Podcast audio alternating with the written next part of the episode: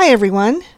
Today we're going to talk about overwhelming emotion, or more professionally called emotional dysregulation.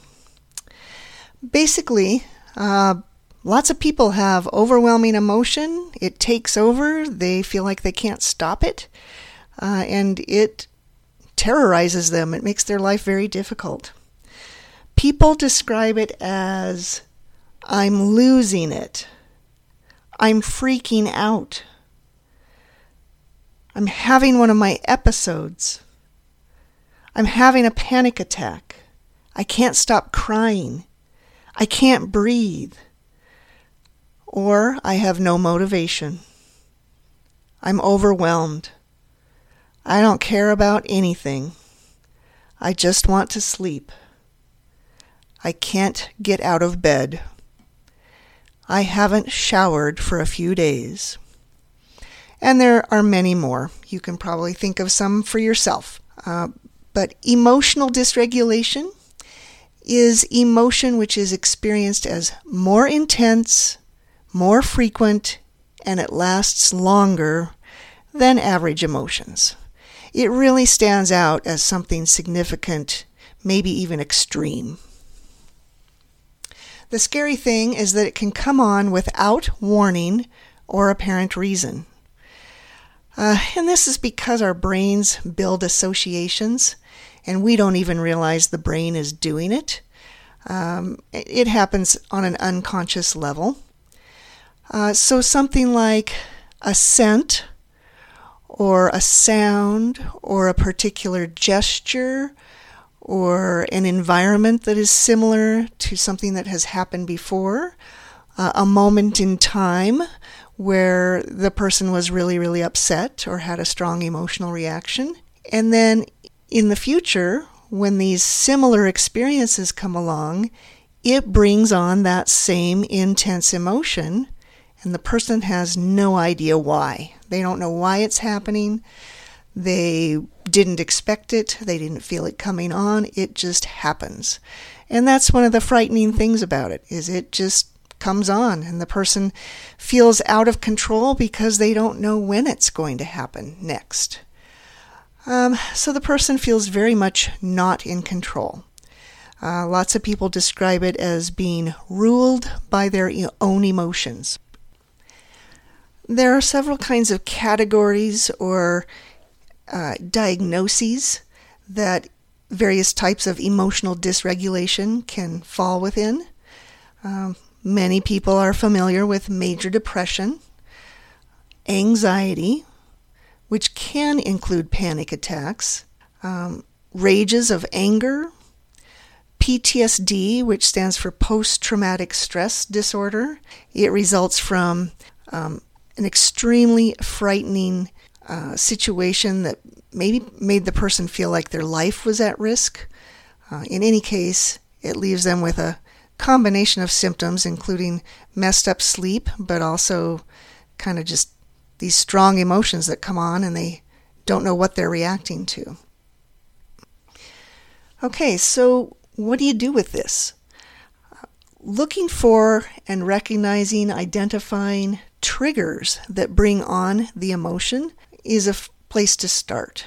Uh, triggers are those subtle things that are maybe under your in your unconsciousness uh, that brings on the emotion unexpectedly.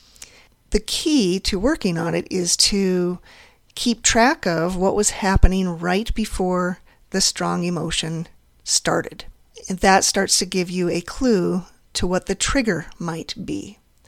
Lots of people do not know what the trigger is. So you kind of have to systematically keep track and try to identify what was happening right before that strong emotion came on.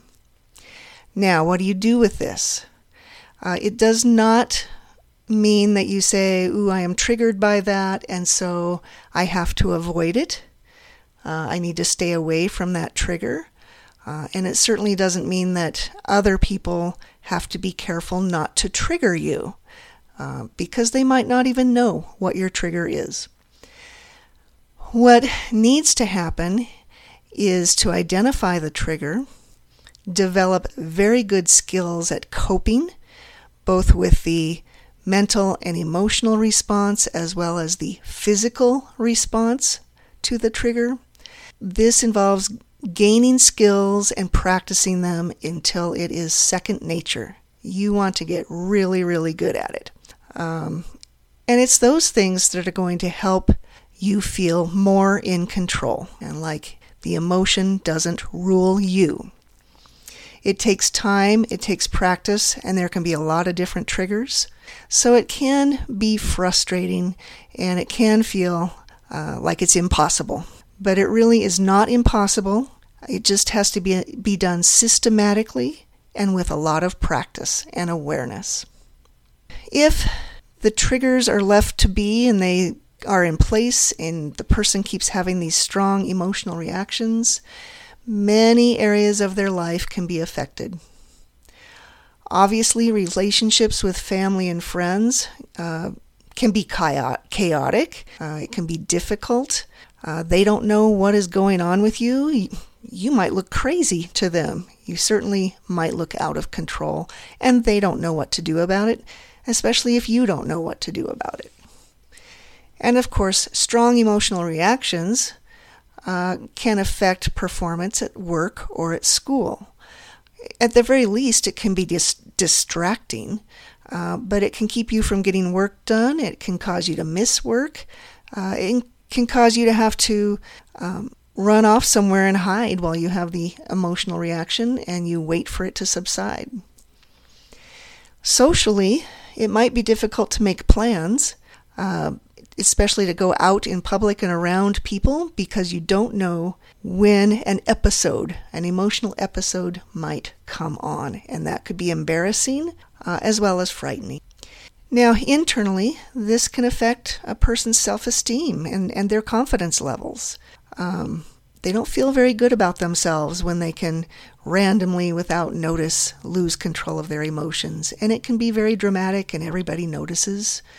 Um, and it's a helpless feeling.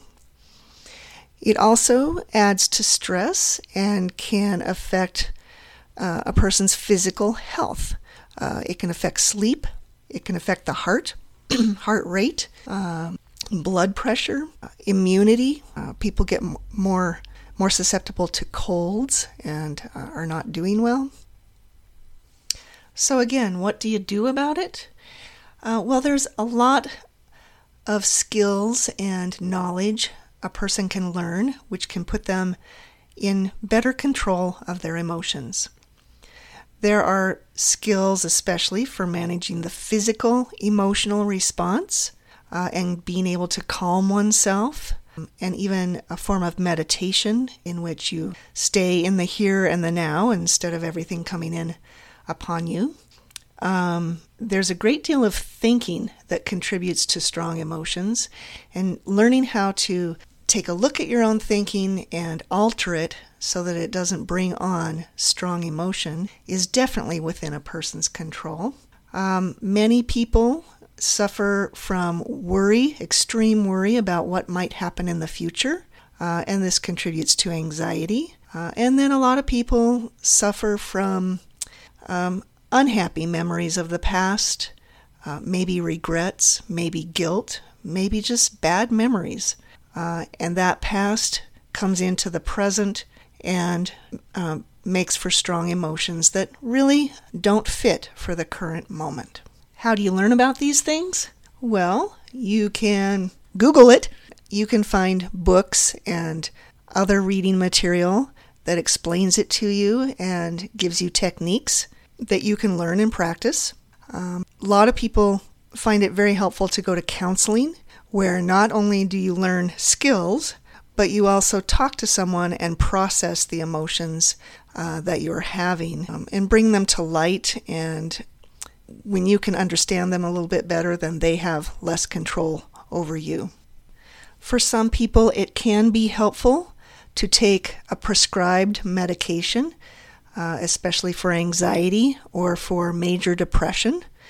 Um, sometimes that's needed uh, while the person goes to counseling uh, so that they can have the energy and the mental space to actually do the, the work.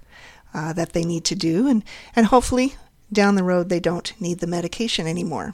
Um, and then that's the reason I created a couple of my online courses, uh, is because people can work their way through the course and learn all the skills that are needed and, ha- and interact with me and have support with me as well as others going through the courses.